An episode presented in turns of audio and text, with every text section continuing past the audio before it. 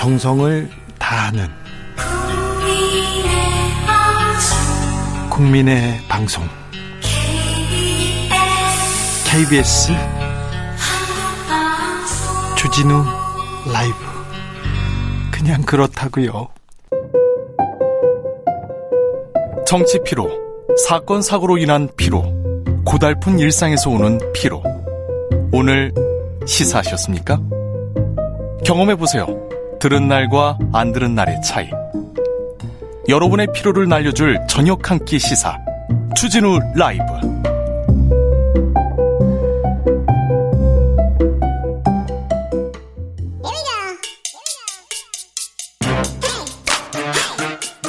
뉴스를 향한 진지한 고민 기자들의 수다. 라이브 기자실을 찾은 오늘의 기자는 은지옥이요. 시사인 김은지입니다. 오늘 준비한 첫 번째 뉴스부터 가볼까요?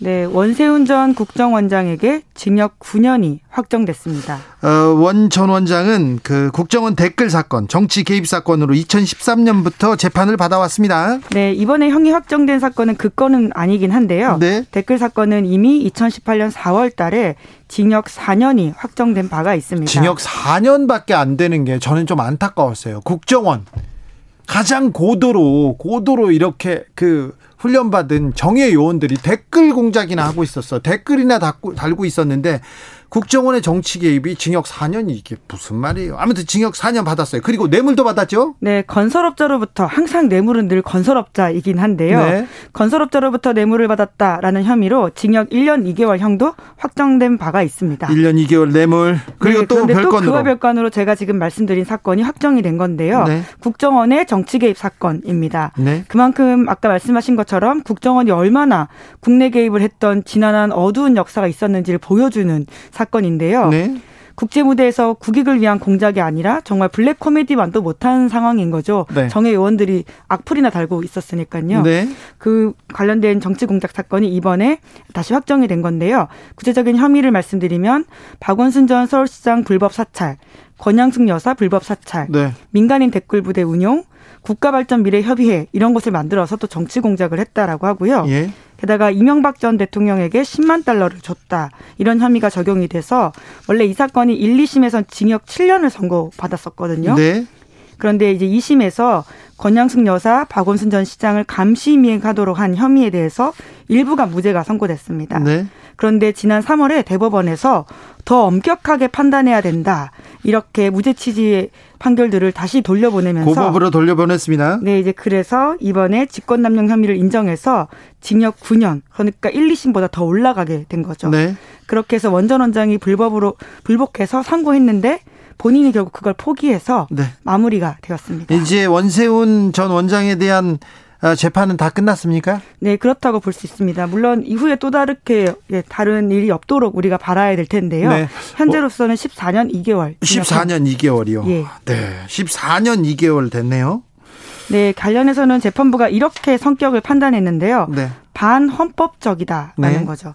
그러니까 조직적으로 저질러진 국정원 범죄에 대해서 이렇게 이야기한 건데 원전 원장 범행으로 다수 국정원 직원들이 범죄에 가담해서 형사처벌까지 받았음에도 네. 피해 회복을 위해서 노력을 기울이지 않았다. 그러니까 제대로 반성하지 않고 있고 이것을 네. 되돌리려고 스스로 노력하지 않았다라는 걸 지적을 하는 건데요. 네. 이에 대해서 원전 원장은 억울하다 이런 이야기를 하고 있습니다.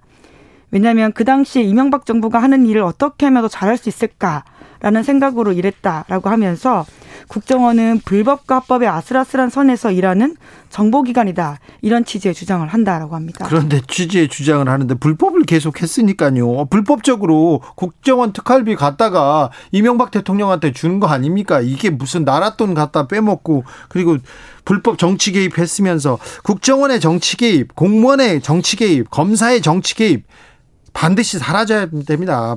뿌리 뽑아야 됩니다. 네, 공복이라고 하죠. 국민 세금 받고 일하는 공무원으로서는 당연히 없어서야 될 일인데요. 그런데 그게 불과 10년 전까지 있었던 일입니다. 네. 그렇기 때문에 이번 사건이 아무리 늦어도 반드시 단죄한다. 그리고 그것을 바로잡으려고 노력했고 결과가 느리게 나오긴 하지만 언젠가는 그 대가를 치르게 된다라는 네. 것을 좀 보여준다는 점에서 의미가 있지 않나라는 판결 선고의 의미를 짚어봤습니다. 국정원에서 불법으로 선거 개입하고 불법을 저지르면 언젠가는 아, 벌을 받게 된다는 걸 보여줘야 됩니다. 원전 원장은 그래도 감옥 갔는데 그 밑에서 불법 댓글 달고 정치 개입했던 국정원 직원들이 아직 잘 다닙니다. 김하영 씨 아직 잘 다닙니다. 네. 참. 아, 1147님 국정원 감금됐다는 그 여자분 어떻게 됐습니까? 지금 잘 살아요. 잘 살고 있어요. 이분, 네. 아, 주진우 라이브에서 김하영 씨에 대한 그, 김하영 씨가 승진했다고 한마디 했는데 그때 그 승진은 취소됐습니다. 그래가지고 그걸 가지고 조선일보에서도 비판하고는 했죠. 원세훈 원장은 행정고시 출신으로 서울시 공무원 출신이었죠. 네, 서울시장 이명박 시절에 같이 일을 했던 네. 인사입니다. 네, 그런데 뭘 아주 잘했답니다. 그래가지고 네. 국정원장이 됐습니다. 국정원장이 됐는데 네, 원래 국, 행정안전부 장관을 하다가 그 자리를 가게 됐죠. 아주 핵심이었는데 네.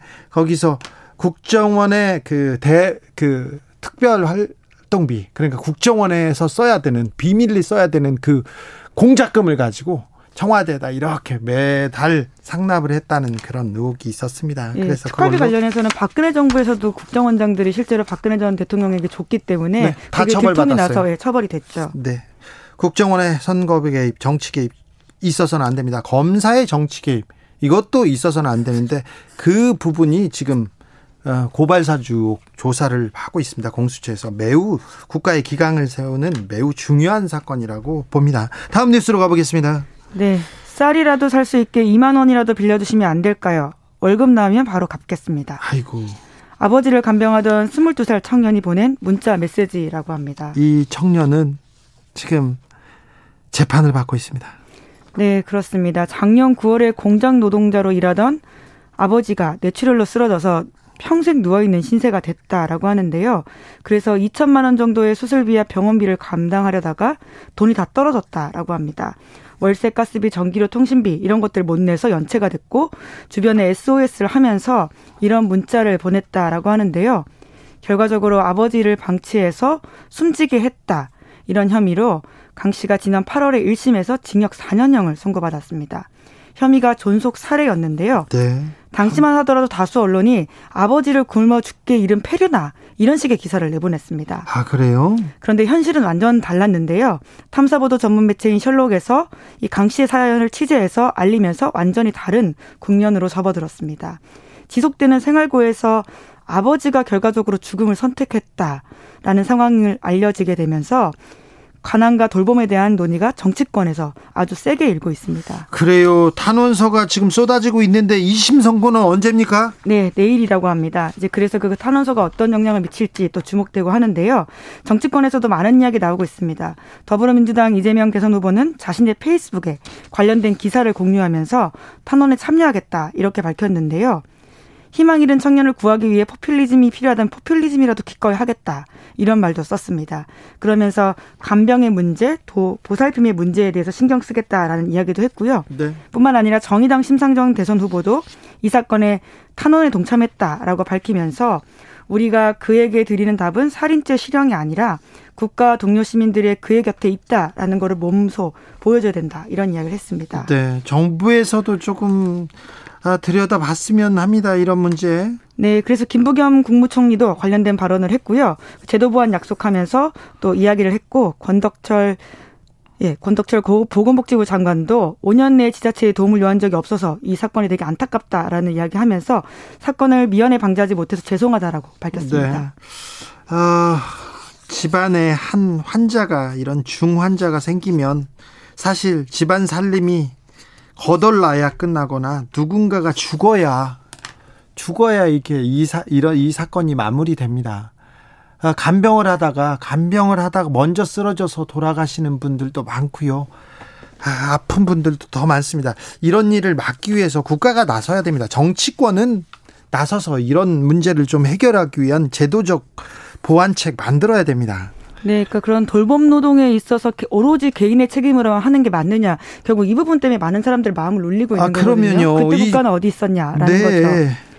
네, 이제 그래서 현재로서는요, 야, 가난과 어떤 아픔을 스스로 입증해야 되는 문제들이 있기 때문에 지자체가 제대로 파악하지 못했다라는 지적들이 있거든요. 네. 그래서 이런 긴급복지 돌봄 서비스를 제대로 좀 점검해야 된다라는 지적이 쏟아지고 있고요. 네. 그리고 현재로서는 요양급여가 만 65세 이상만 받을 수 있다라고 하는데 강 씨 아버지가 56살이었다라고 해요. 아이고. 그런 나이에 대한 좀 조정도 필요하지 않나라는 것도 있고요. 네. 우리나라가 선진국 반열에 올랐고 많은 복지 시스템을 만들어 놨어요. 그러니까 어, 주변에 이런 일이 있거든. 가족들 중에서 이런 문제가 있으면 일단 구청이나 어 좀 구청에 찾아가고 정부에 지금 도움을 요청해 보세요. 그럼 많은 제도가 있습니다. 그런데 가면 나이가 어리다, 뭐가 부족하다, 뭐 재산이 있다, 소득이 있다, 자식이 있다 이런 문제로 문제가 어, 해결되기 쉽지 않습니다. 그러면 그래도 계속 물어보면요.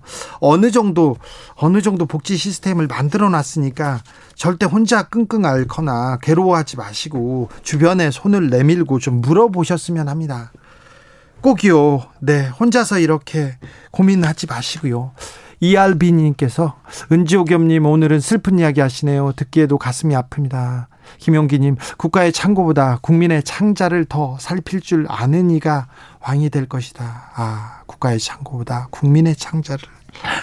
알겠습니다. 필요합니다. 국, 네, 국가가 왜 존재합니까? 왜 세금을 걷습니까? 이런 사람들 좀 도우라고 같이 살자고 하는 거 아닙니까? 좀 어, 주변을 좀 어려운 사람들을 어, 둘러볼 때입니다. 마지막으로 만나볼 뉴스는요. 네, 조 바이든 미국 대통령 지지율이 역대 최저치를 기록했다라고 합니다. 아, 이제 임기가 1년인데 1년 지났는데 이렇게 떨어져서야 네, 좋은 시그널 아니죠. 40% 깨지면서 또다시 최저치 경신했다 이런 건데요. 네. 지속적으로 물가가 오르고 있고 아프가니스탄 철수한 이슈, 게다가 코로나19 상황이 계속 겹치면서 악재가 있다라는 건데요. 그래서 선거에서 참패하고 있어요. 네, 버지니아주 주지사 선거에서 공화당이 이겼는데 이게 굉장히 뼈아픈 이야기입니다. 왜냐하면 여기가 민주당 텃밭이거든요. 네. 게다가는 바이든 취임한 다음에 처음 치르는 선거라서 더욱더 패배가 아프다 이런 이야기 나오고 있는데요. 네. 당장 이제 상원 의원 선거, 하원 의원 전원 선거, 내년 중간 선거 있기 때문에 그런데 걱정된다 민, 이런 거죠. 민주당이 걱정이 큽니다. 그러면서 바이든의 추락은 또 트럼프를 또 끌어올리고 있어요. 네, 또 트럼프가 한쪽에서 웃고 있죠. 네? 늘 호시탐탐 자리를 노리고 있는 트럼프는 사라지지 않았거든요. 네? 미디어의 조명을 조명을 받지 않았을 뿐인 건데요. 아니요, 조명도 받고 있어요. 계속해서 던지고 상대적으로 있던데. 덜 받고 있다는 의미인데 네? 아주 왕성한 행보 여전히 하고 있습니다. 예. 그 지난 대선 사기였다 이런 주장 계속하면서 집회 열고 있고요. 예. 게다가는 자신의 탄핵 찬성했던 의원들에 대해서는 저주를 보내면서 계속해서 정치적 영향력 과시하고 있습니다. 네. 45대 미국 대통령 명의로 계속해서 그 비난 성명을 내고 있는데요. 모금 활동도 꽤 되고 있다라고 합니다. 그래서 스스로도 자기가 계속 나갈 수 있다라는 이야기를 하고 있는데요. 의사에게서 안 좋은 전화를 받았을 경우 빼고는 출마하겠다는 취지의 이야기를 하고 있다고 합니다. 아이고, 네. 트럼프의 컴백은 가능합니까? 뭐 사실 정치권에서 무언가 예측한다는 게 굉장히 어렵습니다. 왜냐하면 하루아침에 달라질 수도 있고 내일 다르기 때문인데요. 그래서 어떤 상황이 있을 때 트럼프 돌아올 수 있냐 이렇게 좀 보는 게 맞을 것 같습니다. 아무튼 트럼프는 극렬 지지층이 있어요. 극소수 극소수가 아니죠. 소수지만 네, 게다가 그렇기 때문에 여튼 그 사람들이 공화당에서 목소리가 굉장히 큰 사람들이거든요. 네. 그래서 다른 주자들이 우선은 눈치 보고 있습니다. 우리한테 익숙한 마이크 펜스 전 부통령이 있고요. 그리고 아마 얼굴이 익숙하실 수도 있을 텐데 니키 헤일리 전 유엔 대사 예. 그리고 마이크 폼페이오 이런 사람들이 공화당 차기 주자인데 네. 다들 트럼프 눈치 보고 있다라고 해요. 트럼프 나오면 본인들 자리가 없다라고 생각해서 그러다 보니까 여전히 지지층이 든든하긴 한데 하지만 검찰 수사를 또 받고. 있거든요. 그렇죠. 수사 받고 있잖아요. 네, 이제 그것이 발목 잡을 수 있다라고 보고 있는데 네. 트럼프 사업체에 대한 탈세 비리 수사 중이고요. 게다가는 지난번에 대선 직후에 장관에게 개표 결과 뒤집으라 이렇게 압박했다라는 것 때문에 또 수사받고 있어가지고 네. 또 쉽지 않을 수도 있다란 말 나옵니다. 트럼프의 발을 검찰 수사가 아, 잡고 늘어질 가능성도 있습니다. 가을이 얼었습니다. 님께서 도움이 진짜 필요한 분들은 도와달라는 소리도 못 한답니다. 이렇게 얘기했습니다. 아, 주변을 좀 둘러보십시오. 그래서 누가 아, 밥을 굶고 있지는 않은지 또 또 불편함에 또 있고 불공정에 그리고 억울한 상황에 놓여 있지는 않은지 좀 둘러봐야 될 것 같습니다. 네. 네. 국가가 적극적으로 그런 것들을 살펴야 되는 게 이 국가 존재 의무라고 생각하고요. 네. 날이 추우니까 더더욱 그렇습니다. 2565님께서 우리 사회가 외면한 것을 한 개인에게 책임을 전가한 폭력 같군요. 법이라는 우아함으로 포장하면서 얘기합니다. 3726님은 트럼프가 나오면 오바마 전 대통령도 나오시면 되겠습니다. 오바마 전 대통령이 재선을 했어요. 그런데 한 번 쉬었기 때문에 그거 가능합니다. 그거 가능해요. 네. 네. 참 오바마 대통령이 그렇게 잘했는데 트럼프 대통령이 또 후임이 되다니 그것도 참 미국에게도 세계 역사에도 참 재밌는 미국입니다. 9603님 모든 디젤차가 요소수를 쓰는 건 아닙니다. 만들어진 해에 배기가스 규제에 따라 쓰기도 하고 안 쓰기도 합니다. 정확한 차량 대수 조사가 선행되어야 합니다. 어 이거 중요한 내용인 것 같아요. 중요한 내용인 것 같습니다. 저 정책 위반자들 공무원들 좀 자세히 들어야 되겠습니다. 유나래님 요소수 중국 의존도가 너무 높습니다. 너무 노조 의존도가 97%라면서요. 너무 높아요. 우리가 소부장 사태를 잘 극복했지 않습니까? 요소수 사태도 잘 극복해 내리라고 믿습니다. 기자들의 수다 김은지 기자와 함께했습니다. 감사합니다. 네, 감사합니다. 교통정보센터 다녀오겠습니다. 김민희 씨.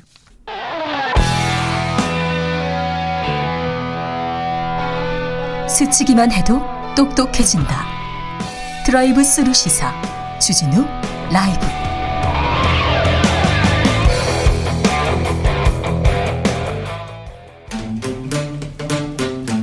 2030 청년이 보고 듣고 느끼는 요즘 우리 사회 그것이 궁금하다. MZ 세대에게 묻는다. 요즘 뭐 하니? 프로게이머 출신 유튜버 황희두 씨 어서 오세요. 네, 안녕하세요. 네, 재난 속보 알려드리겠습니다. 5시 30분을 기해서 제주도 산지 지역에 대설주의보 발휘됐습니다. 무리한 산행 자제해 주시고요. 안전한 곳으로 대피해야 됩니다. 제주도에 계신 분들 대설주의보 발효됐다는 거, 네. 다시 한번 말씀드립니다. 자, 오늘은 어떤 이야기 해볼까요? 청년 얘기 좀 해주세요. 네, 지금 안 그래도 국민의힘 경선 결과 발표 이후에 네. 또2030 이슈가 굉장히 뜨거워지지 않았습니까? 네. 그래서 특히 홍준표 후보를 왜 좋아하게 됐고 또 이거에 대한 반응이 어떤지 좀 그걸 요약해서 가져왔습니다. 도대체 난 궁금해 죽겠어. 어떻게 청년 세대가 2030 세대가 홍준표를 좋아하는지 홍준표의 매력은 뭡니까? 일단 지금 막 눈물까지 훔치는 일이 있었는데 누가 그, 아, 홍준표 떨어졌다고 막 울어요? 이번에 해단식에 참여한 청년들 중에서 네. 근데 이게 뭐 여러 가지 이유가 있는 것 같습니다. 그거를 하나로 딱 뭐 설명드리긴 어려운데 자, 좋아하는 이유 그러니까 일단은 그 기존 페미니즘 정책에 대한 반감 이것도 좀 많이 있었고요. 네. 그리고 윤석열 후보와 대치하던 이준석 대표 계속 그 라디오 통해서 소식을 전해드렸는데 그때 당시에 또 이준석 대표를 뭔가 감쌌다는 그런 모습이 전해지면서 네. 그것도 또 중요한 이유였던 것 같고요. 네. 2030 남성들의 의견을 듣고 대변해주겠다는 어떤 약속, 거기에 대한 믿음, 이외로도 홍카콜라다운 어떤 속 시원한 발언들, 그리고 그거에 대한 공약, 그리고 민주당에 대한 반감도 있지만 민주당에 대한 반감이 좀 있는 것 같아요. 그런데 네. 그래가지고 민주당이 싫어. 그래서 저쪽을 돌려봤는데 윤석열 후보는 아니야 네. 이런 생각이 있는 거죠. 예 맞습니다. 그래서 거기에 대한 강력한 반발이 또 홍준표 후보에게 또 관심이 가기도 했고 거기에 각종 밈이나 뭐 언더독 현상 이런 여러 가지 이유들이 있는데 중요한 거는 그 국민의힘에서 이걸 두고 단순한 재미다 혹은 역선택이다 위장 당원이다 뭐 2030 호소인이다. 이런 얘기 하니까 또그 그 역풍 부는 거죠? 예, 그래서 탈당 러시가 계속해서 이어지고 있습니다. 황희, 황희도 씨, 윤석열 후보는 2030의 마음을 왜 못 얻었을까요? 일단은 이준석 대표한테, 그러니까 그 국민의힘을 지지하는 청년들 사이에서도 이준석 대표한테 대하던 태도를 보면 뭐 예전에도 말씀드렸지만 이건 그냥 꼰대 같다 이런 어. 얘기들이 굉장히 많이 나왔거든요. 꼰대. 예, 그러니까 같은 당 내에서도 그 대표를 어떻게 취급하는지 그걸 보면서 아 이 사람은 안 되겠다. 우리 청년들의 마음을 전혀 읽지 못하는 것 같다. 뭐 이런 반응들이 굉장히 많았던 걸로 기억합니다. 그렇습니다. 그리고 넉 달 동안 정치 행보를 청년들이 다 봤잖아요. 예. 그래서 윤석열의 정치 인생에 대해서는 2030도 잘 봐서 그런가요? 그게 또 정책 그 토론하는 과정에서도 네. 뭔가 뭐 공약으로 낸 거에 대해서 본인도 잘 소화를 못 하고 있다는 인식이 많이 있었고 398 리스크라는 얘기까지 나왔는데도 전혀 거기에 대해서 뭐 걱정하는 모습이 아니라 오히려 청년들을 또 무시하는 모습들이 보이면서 더 많은 화를 불러온 것 같습니다. 자, 홍준표 의원이 탈락했습니다. 탈락했어요 후보에서 청년 커뮤니티 반응은 어떻습니까? 일단 홍준표 후보를 지지하는 청년들 사이에서는 경선 끝나고 2030 청년들을 매도하는 그 국민의힘 내부의 오만함을 봤을 때 윤석열 후보가 가지고 올 부패 세력의 복권은 도로 침박당 뭐 이런 당이 될까봐 도저히 못 찍겠다 이런 반응도 나오고 있고요. 또 홍준표 후보한테 문자를 많이 보내야 낙선했지만 그래도 이런 청년들이 있다는 걸 보고 또 다음을 기약할 수 있지 않을까 뭐 그런 얘기도 나오고 있습니다. 그래서 꼭 5년 뒤가 될지 언제가 될지 모르지만 청년의 꿈 이번에 플랫폼을 준비한다는 얘기가 전해졌는데 거길 구심점으로 한번 다시 큰 꿈을 가져보자 이런 이야기들이 나오고 있습니다. 벌써요? 예. 어, 벌써요? 어, 보수 커뮤니티는 뭐라고 합니까? 어, 원래 윤석열 후보를 또 지지하던 사람들 사이에서는 홍준표 후보가 본인의 복을 본인이 거둬찬 거다. 네. 그래서 지난 대선처럼 최선을 다했어야 되는데 전혀 그런 모습이 보이지 않았다. 뭐 그리고 홍준표 후보를 지지했었는데 조국 전 장관에 대한 과잉 수사 발언 때 본인은 어 이제 손절했다. 조국수 홍. 예. 그 그거에 대해서 또 비판하는 목소리도 일부 있었습니다. 네. 아무튼 5년 뒤를 더, 더 돌아본 어, 5년 뒤를 준비한다는 사람들이 많아요. 청년들 중에. 예, 맞습니다. 네. 알겠어요. 네. 0411님께서 민주당 국힘 통틀어서 홍준표가 더 나아 보였을 뿐입니다. 이렇게 얘기하셨고요. 1719님께서 어, 세분 중에서는 홍님이 홍준표 후보가 제일 나았을 수도 이렇게 얘기합니다. 0938님 도저히 이해하기 힘들지만 20대는 민주당만 아니면 된다고 합니다. 이런 사람들이 많다고 합니다. 9361님 기성세대들이 너무 입시와 입사를 너무 비비고 와서 복잡하고 불공정하게 만든 것은 아닐까요? 이런 생각을 해봅니다. 네. 윤석열 후보에 대한 여론은 어떻습니까? 뭐 여러 가지 의견들이 있지만 뭐 몇 가지 가져와 봤을 때 네. 이준석 대표가 단순히 나이가 어려서 인기가 많은 줄 알고 음. 몇몇 그 캠프의 젊은 청년들을 데려갔는데 오히려 지지율 하락했다. 그 이유가 뭐 아까 말씀드렸듯이 좀 소통이 제대로 되지 않는 모습들이라든지 네. 이후에 논란 이후에 어떻게 대처하는지 그 부분에 대한 아쉬움이 많이 나왔고요. 그래서 대선 후보로 뽑힌 게 정말 코미디다. 그래서 정치가 더 웃기다는 반응도 많았고 만약에 윤석열 후보가 된다면 모든 방면에서 퇴보할 것 같다. 네. 대한민국 자체가 과거로 돌아갈 것 같다는 얘기도 나오고 있고 일부 기성세대들로 인해 우리나라의 미래가 정말 망, 망하는 것 같다. 뭐 이런 어, 강한 목소리까지 나오고 있습니다. 오, 그래요? 그렇군요. 네. 청년들을 좀 무시한다 이렇게 어, 생각하는군요. 저기 윤석열 후보 측이. 예, 좀 그런 인식이 많이 남아 있고 특히 아까 말씀드렸지만 상부팔 리스크 얘기가 나왔을 때그 네. 이후에 어떻게 대처를 했느냐가 되게 중요하다고 보는데 그 이후에도 여전히 윤석열 캠프 측에서라든지 뭐 주변인들이 청년들한테 좀 비수를 꽂는 발언들을 많이 한 게 아니냐 이런 반응들이 굉장히 많았습니다. 윤석열 후보를 응원하는 목소리도 있죠? 뭐 어쨌든 아까 말씀 주셨지만 민주당이나 이재명 후보에 대한 반감이 워낙 압도적이라서 어, 이재명 후보만큼은 막아야 된다. 그래서 나는 윤석열 후보를 응원한다. 라든지 뭐 집이 없으면 윤석열 후보를 찍어야 되는 거 아니냐 이런 반응도 보였습니다. 어, 집 없으면 왜 윤석열 후보를 찍죠? 아 민주당이 아니라고? 뭐 그냥 뭐가 됐든 그냥 윤석열 후보를 찍자 뭐 이런 얘기인 것 같습니다. 그렇습니까? 네. 아, 민주당 이재명 후보는 어떻게 보고 있습니까? 현재 그 오늘 기준으로 네. 그 여성들과 남성 그 커뮤니티 사이에서 좀 반응이 좀 나뉘고 있는 상황입니다. 아 그래요? 예. 자 어떻게요? 어 일단은 이준석 대표가 네. 그 어떻게 정치판에서 주목을 받았는지를 공부하고 거기에 공감하고 또 이걸 캠프에 또 전했다는 소식이 최근 언론을 통해 전해졌는데 네. 그 소식이 알려지면서 굉장히 뜨거운 반응을 보이기도 했습니다. 네. 근데 이에 대해서 어, 남성들은 무서울 정도로 똑똑하다고 느껴진다. 본인의 강점이 뭔지 확실히 알고 그걸 다양한 방법으로 어필하고 있고 어쨌든 듣는 척이라도 하는데 윤석열 후보는 전혀 그런 흉내도 안 낸다. 옛날부터 청년 배당이라든지 각종 정책을 보면 뭐라도 해온 게 있는데 윤석열 후보와 비교가 된다. 뭐 이런 반응도 있고요. 네.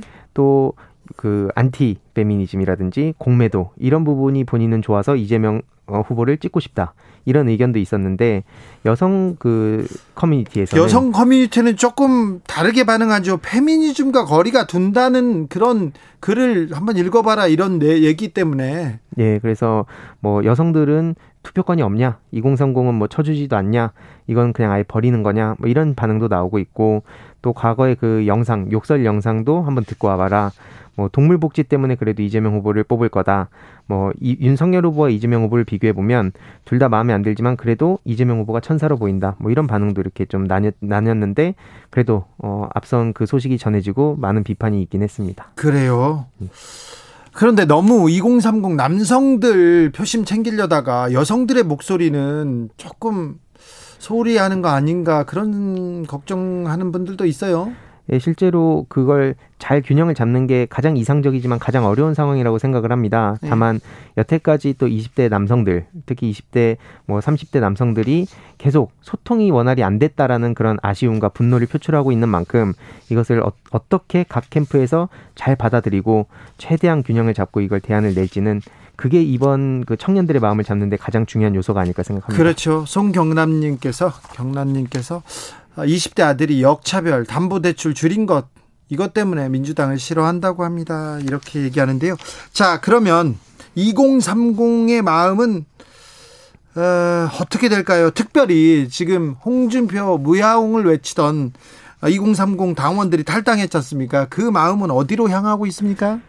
이 또한 아직 대선이 많이 남아서 결 끝날 때까지 어떻게 될지 모르겠지만 한동안은 어 나 이재명 후보 찍으러 가겠다. 도저히 지금 국민의힘과 윤석열 후보는 용서할 수가 없다라는 반응이 굉장히 많이 나왔는데 네. 어쨌든 지금은 또 무효표로 갈 것 같다. 아무리 그래도 어, 민주당은 아닌 것 같다라는 얘기도 나오고 있는데 어, 지금 현 상황을 봤을 때는 홍준표 후보를 대했던 태도 그리고 이준석 대표를 대했던 태도를 계속 이렇게 공유를 하면서 어, 윤석열 후보를 도저히 용서할 수 없다라는 얘기가 아직까지는 더 많이 나오는 것 같습니다. 아 그래요? 어, 자 청년들, 청년들 그리고 mz 세대가 지금 대선의 핵심 변수가 될 거라는 분석은 여러 전문가들이 얘기를 하고 있는데 어, 후보들이 앞다투어서 정책, 청년 정책 내놓고 있습니다. 그런데 청년들이 이런 거 꼼꼼히 보고 반응합니까? 요즘 정책 공부를 굉장히 또 열심히 하는, 그러니까 모든 사람들이 하는 건 아니다 하더라도 네. 굉장히 그런 거에 민감하게 반응하고 있는 건 사실입니다. 네. 어떤 그 정책들이 조금 이렇게 호소력을 얻고 있습니까? 뭐 청년 기본소득이라든지 이재명 후보 같은 경우에는 예. 그리고 뭐 학점 비례 등록금 제로 부담 경감 뭐 이런 이야기들이 좀 어, 최근에 많이 나오기 시작했는데 청년 기본소득은 이미 성남에서 경기도에서 하고 있는 정책이죠? 예, 그거를 이제 대한민국으로 좀 범위를 넓히겠다 이런 차원이고 또 윤석열 후보 같은 경우에는 네. 뭐 공정한 취업을 보장하겠다, 뭐 고용 세습을 막고 대입 정시 비율을 확대하겠다, 뭐 이런 주장을 하고 있는 상황입니다. 공정한 취업을 보장하겠다고요? 예. 네. 어, 저기 윤석열 후보의 비서실장 권성동 의원은 공정한 취업하고는 좀 거리가 있는 걸로. 근데 강원랜드 사건이 생각나기도 합니다. 자, 여론은 어떻게 반응합니까? 어, 이재명 후보의 기본소득을 받고 싶다는 얘기가 어, 좀 많이 나오고 있는 아, 상황인데요. 아, 기본소득에 대해서는 청년들이 관심이 크군요. 예, 그래서 뭐 싫으면 본인이 안 받으면 되는 거 아니냐, 나는 받고 싶다라는 의견도 많고, 예. 어, 나라 곳간에 도둑들만 없으면 이건 가능하다. 그래서 재원 마련 가지고 그 계속 태클 거는 거를 좀 반발하는 반응도 있었습니다. 네. 또 동시에 베네수엘라행 된다. 그러니까 한마디로 돈 퍼줘서 그렇게 대통령 되면 나라가 망한다. 뭐 이런 얘기들도 나오고 있는 상황이고요. 베네수엘라 얘기는 그 홍준표 의원이 많이 했던 얘기예요. 예. 그리고 연 200만 원 받아서 그걸 어디다 쓰냐. 네. 미래 준비하는 데는 택도 없다. 뭐 이런 이야기들이 좀 나오고 있는 상황입니다. 네. 그리고 윤석열 후보를 응원하는 반응 같은 경우에는 어, 아빠 찬스 차단하는 게 훨씬 낫다. 그래서 윤석열 후보의 공약을 보면 2030이 가장 열망하는 공정 쪽으로 focusing이 맞춰져 있는 만큼 윤석열 후보에게 힘을 싣고 싶다. 어, 정치는 초보지만 공약은 쓸만하다. 이런 반응도 있고요. 또 반면에 정말 깊이도 없고 팩트도 틀리고 뭐 어떤 유튜브를 보고 다니면서 그런 얘기하는지 납득이 안 간다. 무조건 이재명 후보를 반대하는 걸로만 밀고 가는 것 같다는 비판도 나오고 있습니다. 네. 6171님께서 청년들이요 진짜 열심히 봅니다. 청년 세대 투표 잘 안 한다고 잘 안 한다고 무시하지 마세요. 요새 청년들은 정치 관심 정말 많고요. 정말 객관적으로 볼 겁니다. 이렇게 얘기하는데 어우 어른들이 특별히 정치인들이 뜨끔하고 좀 잘하셔야 됩니다. 자 일상 회복 시작됐습니다. 그래서 좀 2030 세대들 아, 밖에 많이 나와 있더라고요. 예. 특히 늦은 밤까지 이렇게 밖에 있다는 것 자체가 정말 새로운 사회를 맞이한 것 같다는 반응이 굉장히 많은데 네. 그러다 보니까 뭐 외국인들이 마스크를 안 끼고 다니는 경우라든지 네. 사람들끼리 너무 모여 있는 거 보면서 좀 걱정이 된다는 반응도 같이 나오고 있습니다. 네. 그래서 뭐 백신 패스가 그러다 보니까 좀 마음을 놓고 운동할 수 있는 그런 좋은 정책이라는 반응도 있고요. 오랜만에 친구들 만나니까 좋다 이런 반응이 많죠? 예, 맞습니다. 네. 요즘 친구들 자 코로나 시대에는 어디서 뭐 하면서 놉니까? 이 룸파티 문화가 좀 활성화됐다는 얘기가 있는데요. 룸파티요? 예, 이게 에어비앤비라든지 네. 그러니까 이 공간을 빌려서 네. 편하게 좀 늦게까지 어, 모임을 한다. 뭐 그런 취지입니다. 네. 그게 한동안 인기를 끌었는데 문제는 이게 좀 법적인 문제랑 연관이 돼 있는 아, 부분이 코로나 있습니다. 시대에 모이지 못하게 하니까 아예 방을 잡고 아예 들어가서 이렇게 좀 방역에 좀 허점을 또 노린 것도 있네요. 예, 맞습니다. 그래서 그런 허점에 대한 우려의 목소리도 이용자들 사이에서도 나오기도 했고요. 예. 어, 그러다 보니까 어쨌든 에어비앤비 자체에 대해서도 뭐 불법 여부가 몇 가지 문제가 있는데 그거에 대해서 좀 현실에 맞게 제도를 바꿔야 된다는 얘기도 같이 나오고 있습니다. 그렇죠. 네, 방역에 구멍이 좀 날 수도 있어요. 네.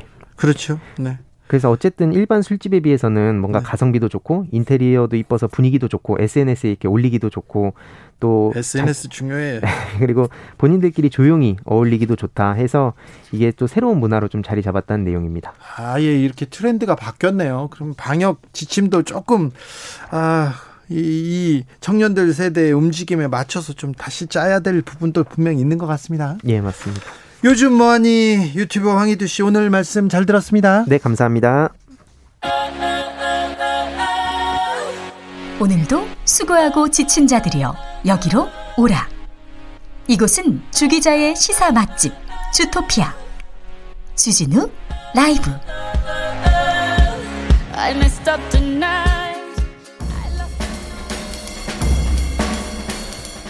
느낌 가는 대로 그냥 고른 뉴스 여의도 주필. 덴마크 코로나19 방역 늦추자마자 확진자 급증. 두 달 만에 다시 강화. 아시아 경제 기사인데요. 높은 백신 접종률로 일찌감치 모든 뭐 규제 억제 정책 해제했던 덴마크가 확진자 급증하니까 다시 방역의 고삐를 틀어쥐기로 했습니다. 코로나 패스 만들어 가지고요. 백신 미접종자들은 주점, 식당, 나이트클럽 못 간다고 합니다. 싱가포르 백신 미접종자 경고, 코로나 치료 자비로 해라. 서울신문 기사입니다. 어, 545만 명 인구 중에 85% 백신 접종을 완료한 세계 최고 수준의 백신 강국이라고 했습니다. 싱가포르는 그런데 계속해서 확진자가 많이 나옵니다. 2천 명대 계속 이렇게 발생해서 누적 확진자가 22만 명 넘었는데요. 그래서 어 백신을 맞지 않는 사람들은 식당이나 커피숍 갈 수 없습니다. 그런데 이제 백신을 접종하지 않은 사람은요, 이제 아프지 않습니까? 아프면 치료비도 치료비도 본인 자비로 내라고 한다고 합니다. 지금까지는 국가에서 다 치료비 치료해줬거든요. 그런데 백신 안 맞은 사람은 병원비 다 내라 이렇게 방침을 바뀌로, 바꾸기로 했다고 합니다. 백신 맞아야 될 것 같습니다. 사막에 쌓인 옷산 패스트 패션의 그늘 연합뉴스 기사입니다. 지구상 가장 건조한 곳으로 알려진 칠레 북부의 아타카마 사막이 있는데요. 끝없는 모래 사막 한쪽에 얼룩덜룩한 언덕이 있었는데 뭔가 했더니 옷산이에요. 옷 무덤입니다. 중국이나 방글라데시 공장에서 만든 것을 미국, 아시아, 유럽에서 이렇게 다 팔고 중고 의류가 칠레로 돌아오는데 어느 정도 일부는 판매되는데 거의 대부분은 이렇게 사막에 옷산이 이렇게 쌓인다고 합니다. 옷 무덤이에요. 아이고 청바지 한 벌을 만드는데 7,500리터의 물이 들어간다고 합니다. 그런데 유엔에 따르면 전 세계 의류 생산량은 2000년에서 2010년대에는 두 배로 늘었어요. 지금은 더 늘었을 수 있습니다. 그래서 빠르게 유행에 따라가는 것도 좋지만 너무 많은 옷 만들고 너무 많은 옷 버리는 거는 아닌가. 이 옷이 버려지는 동안 지구도 함께 병들어 가고 있는 거 아닌가 하는 생각이 듭니다. 저도 좀 뜨끔합니다. 네, 반성합니다. 사막에는 온무덤, 일본에는 귀무덤이 있습니다. 일본 전 총리 400여 년 전 귀무덤 찾아 위령 사죄해야 KBS 기사인데요. 임진왜란 때죠. 조선 백성의 귀를 베어가 가지고 귀무덤을 만들었습니다. 얼마나 내가 많이 죽였어. 이걸 증명하기 위해서 그랬다는데 조선인들의 영혼을 위로하는 진혼제가 열렸습니다. 하토야마 전 총리가 참석해서 아무리 세월이 흘렀어도 상처 입힌 쪽이 그 사실을 기억해야 한다면서 한일 갈등 사안에 대해서도 강제징용이라든지 위안부 문제라든지 무한 책임 있는 자세로 항상 사죄하는 마음을 일본이 계속 가져야 한다 이렇게 얘기했습니다. 아베 총리, 전 총리가 기시다 총리가 이런 사람들이 좀 귀를 열어야 되는데 귀를 닫고 있습니다.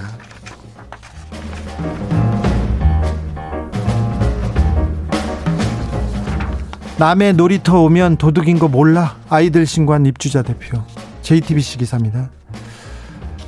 인천 영종도 한 아파트에서 있었던 일인데요. 국민청원 게시판에 이런 글이 올라왔어요. 어, 아이가 귀가할 시간인데 연락이 없어요. 걱정하던 중에 경찰에서 전화가 왔는데 아이들이 기물 파손죄로 신고가 들어와서 가봐야 된다고 해서 가봤더니 다섯 명 초등학생들이 관리실에 잡혀 있다고 합니다. 아이가 직접 글을 썼는데 갑자기 할아버지가 우리 어디 사냐고 물어보더니 어디 산다고 했더니 남의 놀이터에 오면 도둑인 거 몰라 이렇게 하면서 할아버지 따라오라면서 화를 내고 니네는 아주 큰 도둑이 될 것이야 하면서 경찰이 전화했다고 합니다. 그래서 경찰이 출동해 가지고요. 무섭고 큰일 났다는 생각이 들어서 벌벌 떨었어요. 경찰이 이 사건을 조사했습니다. 기물 파손죄로. 근데 기물 파손 흔적은 없고요. 놀이터 남의 놀이터에서 탔, 놀이터 탔으니까 미끄럼틀은 조금 달았을 수도 있어요. 근데 이걸 기물 파손죄로 신고한 사람이나 잡고 수사하는 경찰이나 이게 뭐 하는 건지 모르겠습니다.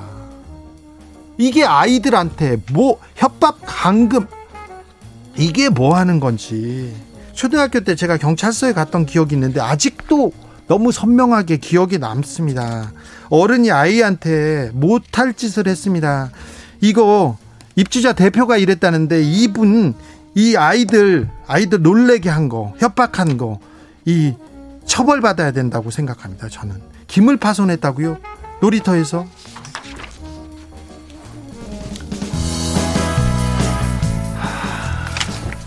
자우림의 이런 데서 주무시면 얼어 죽어요 들으면서 저는 마무리하겠습니다. 날이 추워졌습니다. 제주에 대설 어휴, 네. 춥습니다. 그러니까 따뜻하게 입길 바라시기입니다. 바라겠습니다.